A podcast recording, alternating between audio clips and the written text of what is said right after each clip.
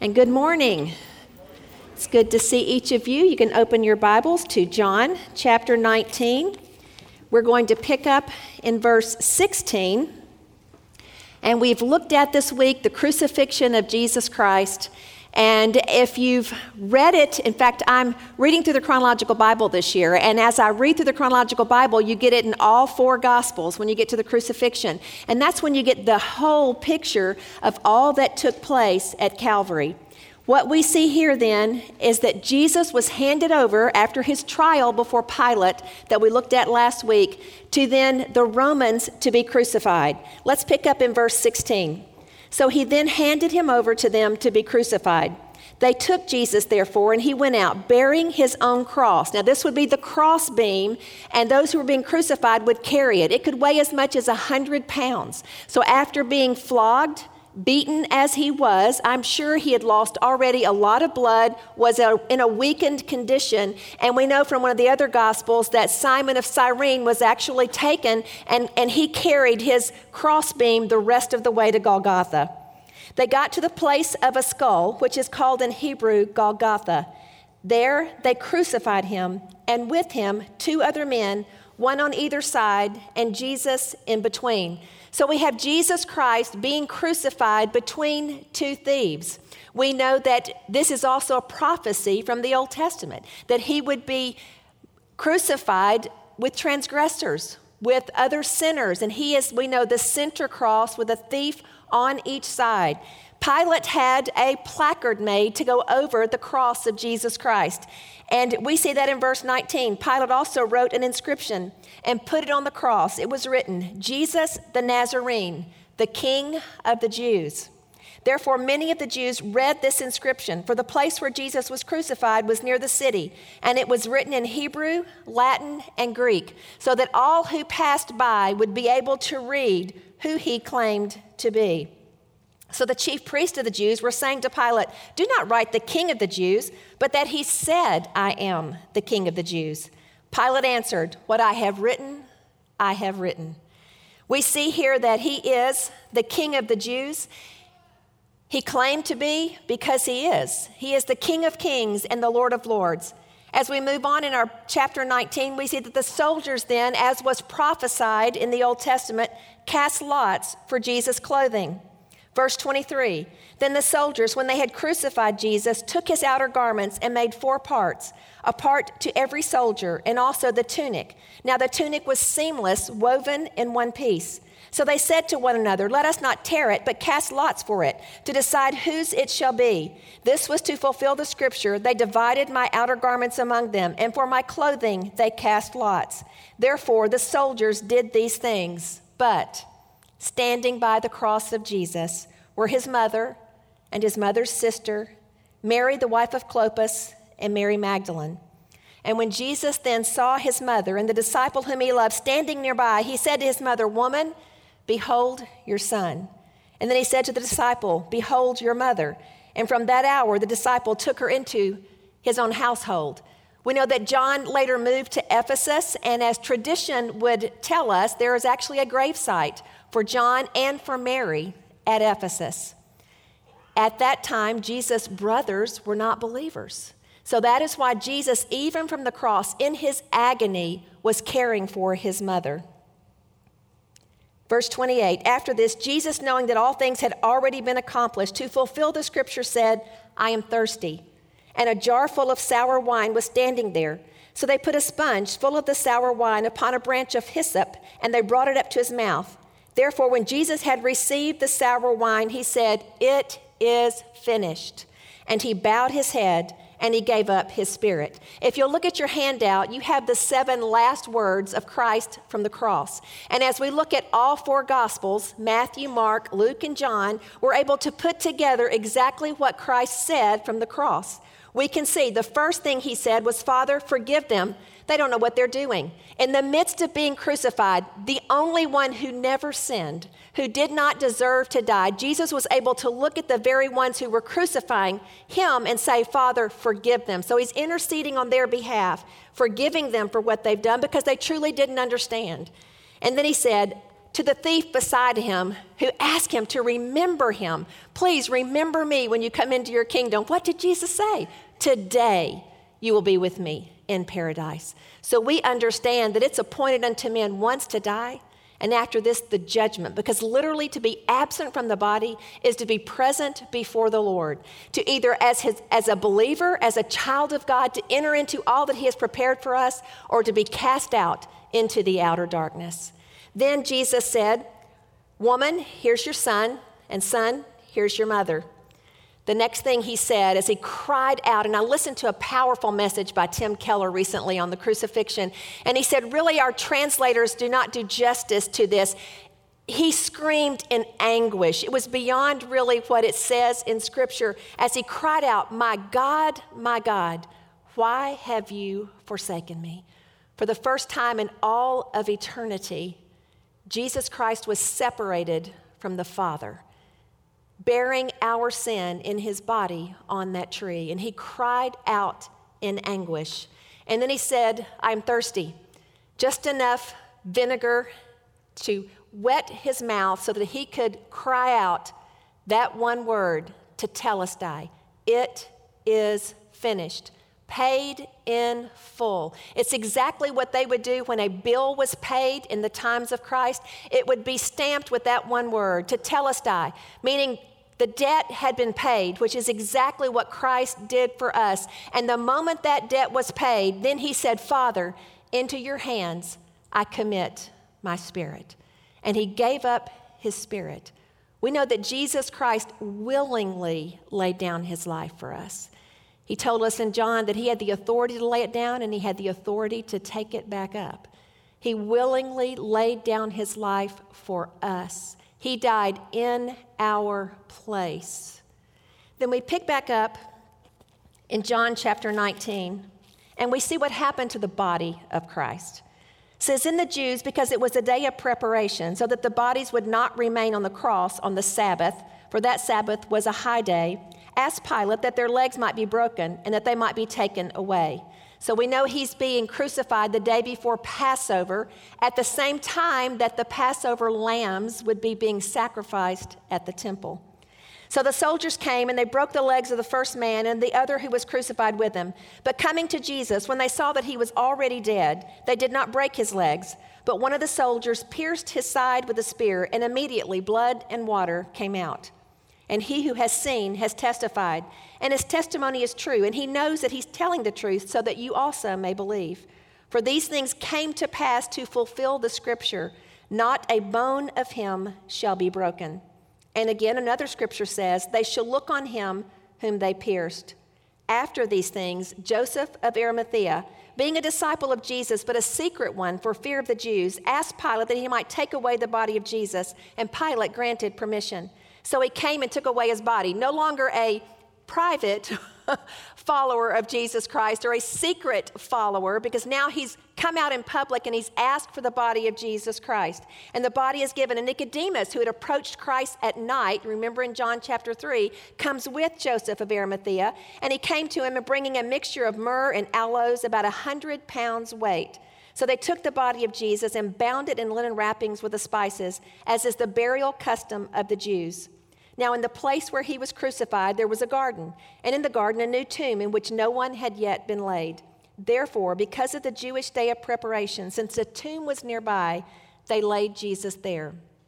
At the end of your handout, you have 12 prophecies from the Old Testament about the crucifixion, the death of Jesus Christ.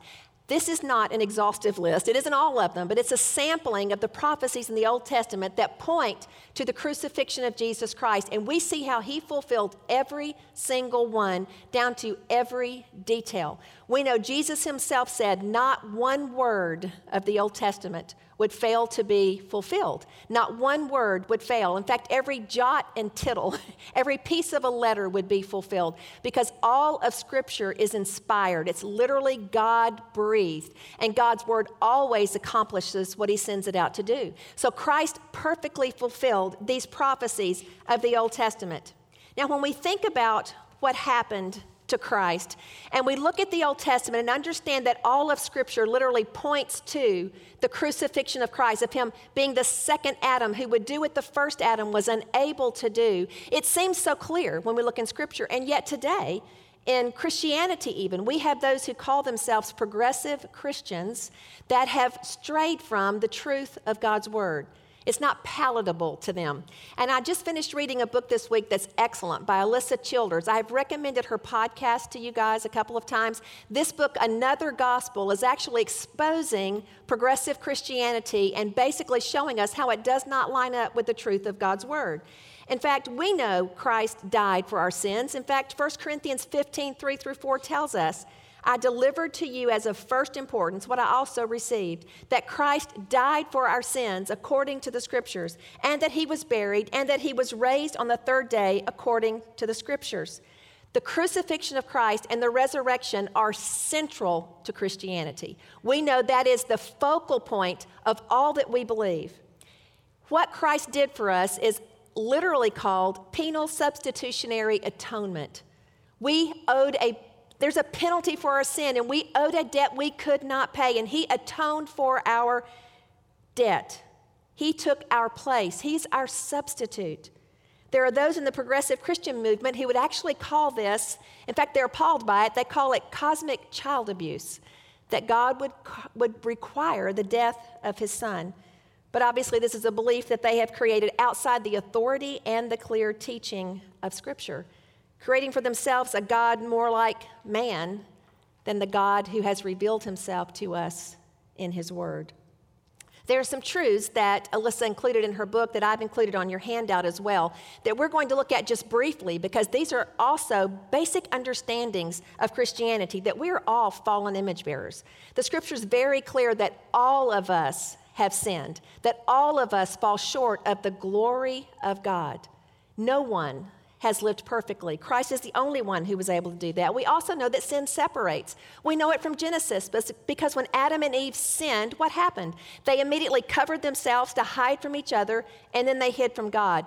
Sin separated them because they died spiritually and they were no longer able to connect with God the Father, spirit to spirit, because the consequence of death, of sin, is death. In fact, God told them that in the garden. He said, If you eat from the tree of the knowledge of good and evil, you will die. They died first spiritually, and then eventually they died physically. We know that Romans 6:23 tells us that the wages or the paycheck of sin is death, but the free gift of God is eternal life through Jesus Christ our Lord. And Jesus, God incarnate, died in our place. That's what we just read out of 1 Corinthians 15:3 that in accordance with scripture Christ died for our sins. He paid our sin debt. We weren't purchased with perishable things like silver and gold, Peter tells us, but with the precious blood of Christ. He satisfied the wrath of God. Christ's passion and death occurred in accordance with the will of God. That's exactly what Scripture tells us. It was God's will. In fact, what did we just here when Dana talked about John 3:16, the scripture that so many people know, even if they don't really understand the gospel, they know John 3:16, for God so loved the world that he what? He gave his only begotten son, that whosoever believes in him will not perish, but will have eternal life. That life is given only through Christ. And Jesus satisfied the wrath of God. He reconciled us to God, and he willingly laid down his life for us. It was the plan from the beginning. What did John the Baptist say when he first saw Christ? Behold, the Lamb of God, who will be what? Slain for the sin of the world. The Lamb of God who will lay down his life for us. I like this quote from Alisa's book. She said, God looked on the evil and sin of the world, stepped into his own creation, and took our sins upon himself to effectively end sin and evil forever. In fact, for those who struggle with the wrath of God, you need to understand this the wrath of God is not a divine temper tantrum triggered by erratic feelings of offense and hatred. The wrath of God is not petty or spiteful. It's the controlled and righteous judgment of anything that opposes the Lord's perfect nature and love. We should be very thankful for the wrath of God. The wrath of God means that there will be justice for the victims of the Holocaust. The wrath of God means that ISIS won't get away with its atrocities. The wrath of God means that one day all evil and sin will be quarantined, and that those who have put their trust in Jesus will be entirely separated from wickedness and safe from the clutches of suffering and corruption forever. God's wrath exists because He is love. You know, in Isaiah 53, we have some prophecies about the Messiah. I want you to listen to 53, 4 through 6. Surely our griefs he himself bore, and our sorrows he carried. Yet we ourselves esteemed him stricken, smitten of God, and afflicted. But he was pierced through for our transgressions, he was crushed for our iniquities. The chastening of our well being fell upon him, and by his scourging we are healed. All of us, like sheep, have gone astray. Each of us has turned to his own way, but the Lord has caused the iniquity of us all to fall on him. And then down verses 10 through 12 in Isaiah 53.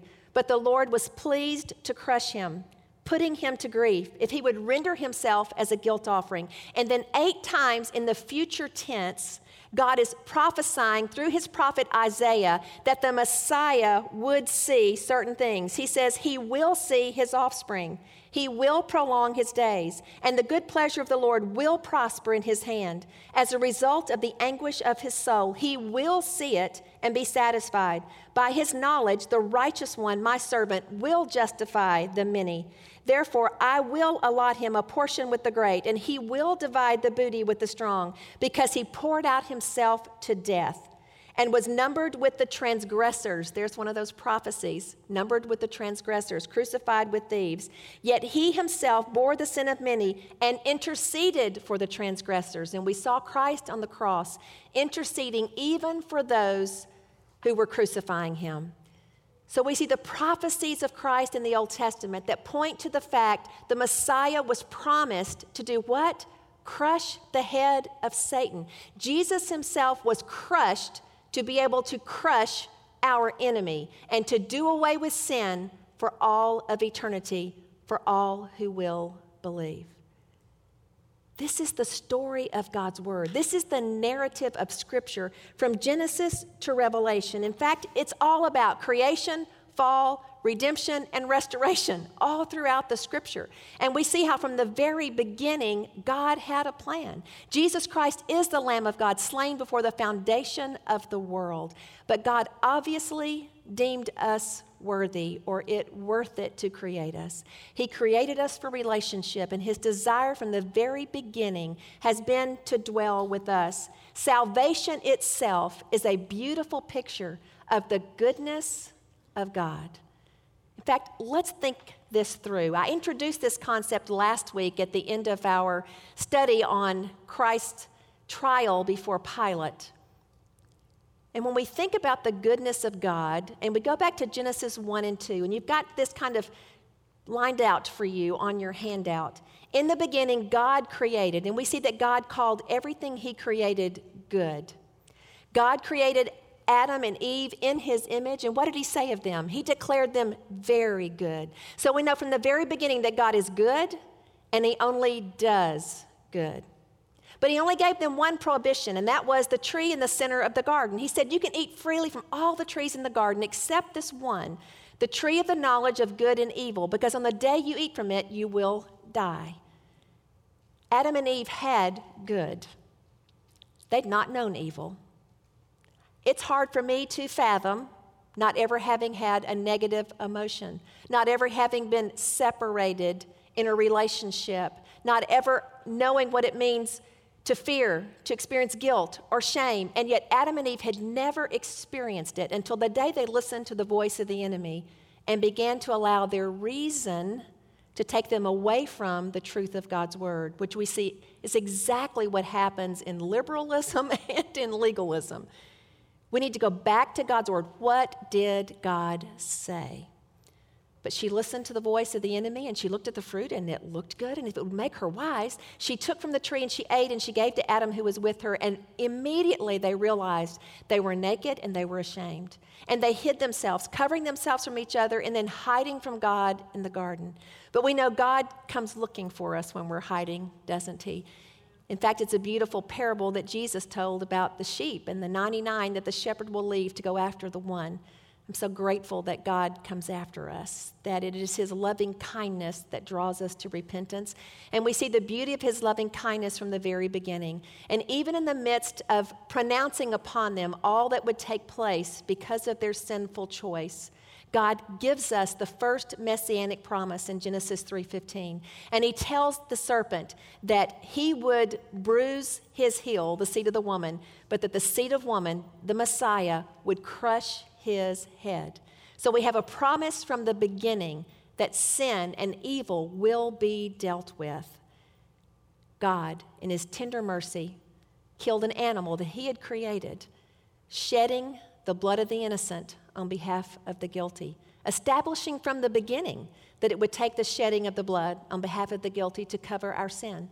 And God Himself made clothes for Adam and Eve out of those skins. And then He took them out of the garden, sealing the way back in, lest they reach out from the tree of life and eat and forever be in that sinful and separated condition.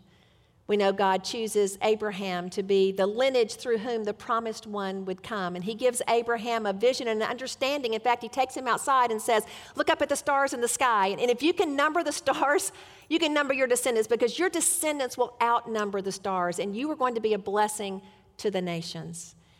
And so, after we get through the patriarchs and we get the Israelites in Egypt after 400 years, God raises up a deliverer. Now, the people are a large enough group to be able to come back and actually possess the land that God had promised to Abraham.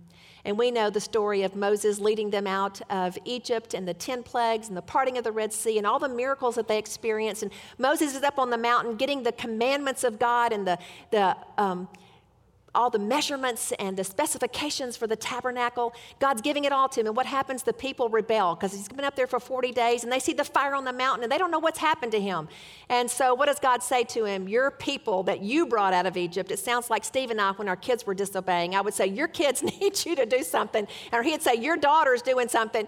Um, we, we, all, all of a sudden, they become the other persons, don't they? And the Lord said to him, Your people that you brought out of Egypt are disobeying. And so he goes down and finds, what are they doing? They're worshiping a golden calf calf. They're wanting to go back to Egypt so quickly, they're reverting back to their old ways. And we know that judgment that took place, Moses goes back up on the mountain, and God is meeting with him again. And the Lord has told him, I'm not going to go with you. I'll send an angel with you, but my presence is not going to go with you because my holiness would consume you because they are a rebellious and a stiff necked people, which we all are. And yet Moses pleads with the Lord and says, Do not lead us from this place unless your presence goes with us. And so God says, My presence will go with you. And what does Moses boldly ask the Lord? Lord, in Exodus 33, show me your glory. And I love the response of the Lord. He says he will, and I will allow my goodness to pass before you, and I will declare before you my name. God is good and he only does good. And his glory is his goodness. And his names reveal his goodness. He has progressively revealed himself to us through scripture, through his names. And God allowed his goodness to pass before Moses. Well, what do we know about the goodness of God when we get to the New Testament? We've just been studying it as we've been studying the Gospel of John. It says, In the beginning was the Word, and the Word was with God, and the Word was God. Jesus was there in the beginning. He was the one through whom the Father spoke all that we know into being. And then verse 14 in chapter 1 says, And the Word became flesh and dwelt among us, and we beheld what? His glory. His goodness. we beheld his glory. Glory is of the only begotten from the Father, full of grace and truth. We beheld his goodness, and it was his goodness that would take him to the cross. It was his goodness that was so offensive to sinners. In fact, Jesus healed on the Sabbath. He called forth the dead by name. And it was when he called Lazarus forth that the religious leaders then met. And exactly what they said was from that day on, they planned to kill him in John 11, verse 53. They planned to kill him because of his goodness. His goodness, the glory of God that all those around experienced, but only those who had hearts turned toward God could actually see his goodness and his glory and be drawn to him in salvation. Oh, how we should ask for eyes to see and ears to hear. So Jesus goes to the cross the light of the world darkened by our sin. And you have scriptures that back up all of these. We know that Christ was put on the cross at approximately nine o'clock in the morning, and at noon, everything was black. The sun was dark. There, it was dark from noon to three until Jesus gave up his spirit. You know, Revelation tells us there's no need for the sun or the moon in the new heaven and the new earth because the Lamb is the lamp of heaven. Jesus is the light of the world. His goodness is His glory, which glows and illumines all around Him. The goodness and glory of God bore our evil in His body on that tree. And the moment He gave up His spirit, when He committed His spirit to the Lord and said, It is finished, Scripture tells us the veil was torn from top to bottom, forever opening the way into the Holy of Holies of the universe. And Hebrews, that beautiful book in the New Testament that is such a commentary of the Old, gives us further insight into Christ and all that he did for us.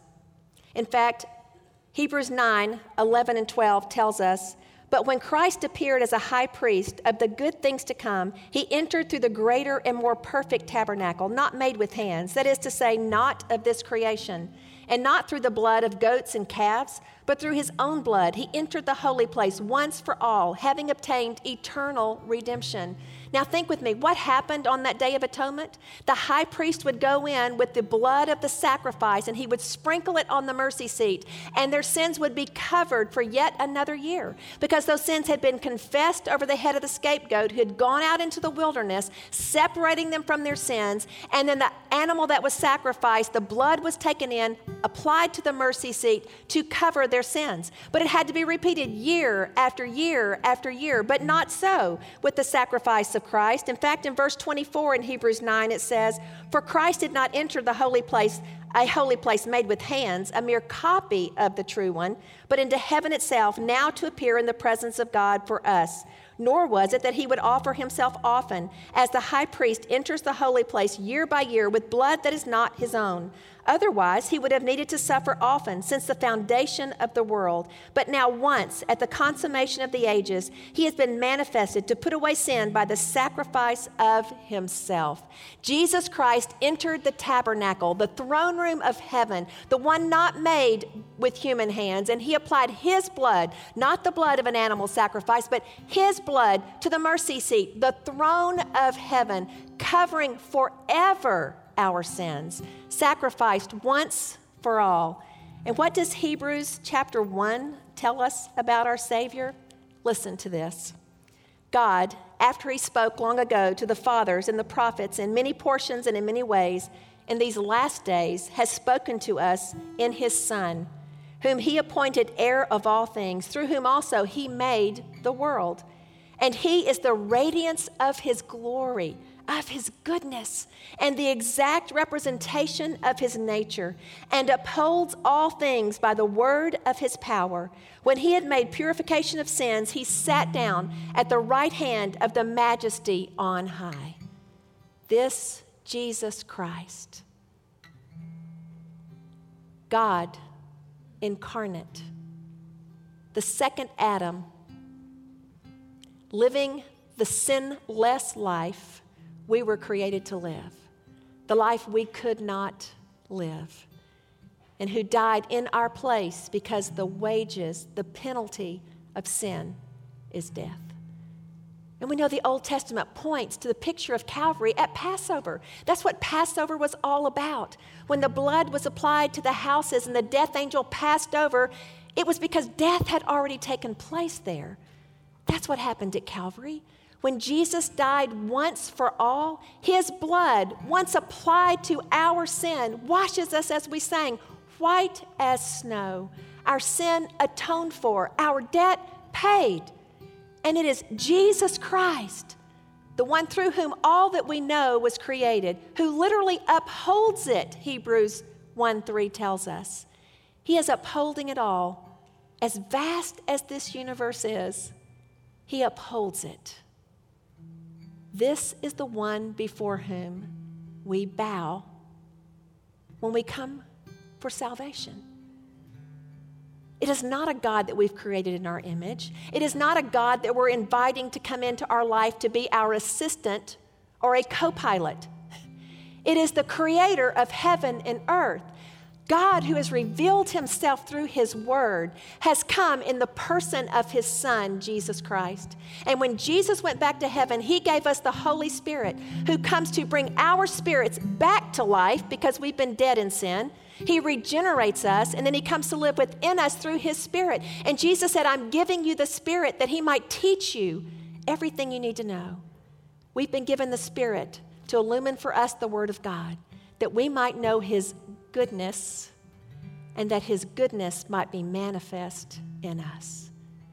If you've never come to Jesus Christ, the way to God the Father, if you've never bowed the knee to Him and called out to Him and asked Him to forgive you of your sin, your sin that separates you from Him, my prayer is that you will do that right now. That as the Spirit of God is revealing to you your lost condition, that you are separate from Him, separated by your sin, if you will just confess that, ask Jesus Christ to forgive you, He will. He will save you. And He will come into you. He will bring your spirit back to life and He will come to indwell you, but He comes to take over. You no longer belong to yourself because you have been purchased. You have been bought with the price of His precious blood. And the moment you surrender to Him, your name is written in the Lamb's Book of Life. Meaning one day you will see Him, either through the doorway of death or in the rapture. You will stand before Him, and your, your eyes will see Him, and you will hear Him say, Well done, thou good and faithful servant. Enter into the joy of the Lord, prepared for you before the foundation of the world. Are you ready? Are you ready to meet Him? Are you ready to surrender? He is Lord, He is King, and He is returning. Will you join me as we pray? Heavenly Father, we thank you so much for the power of your word. We thank you for how you have revealed yourself to us from Genesis to Revelation.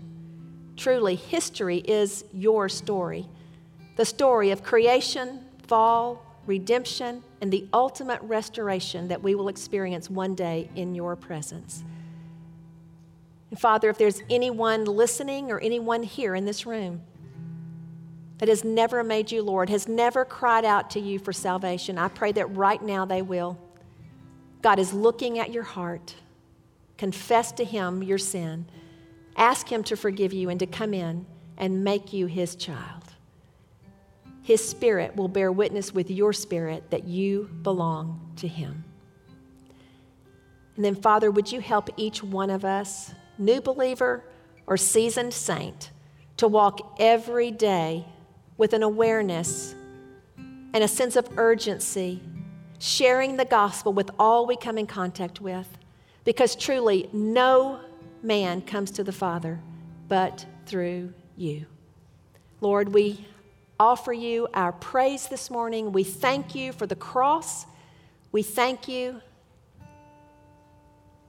that that is the reason Jesus was born. He came to die, to take our place, to pay the debt we could not pay, that we might be with you forever.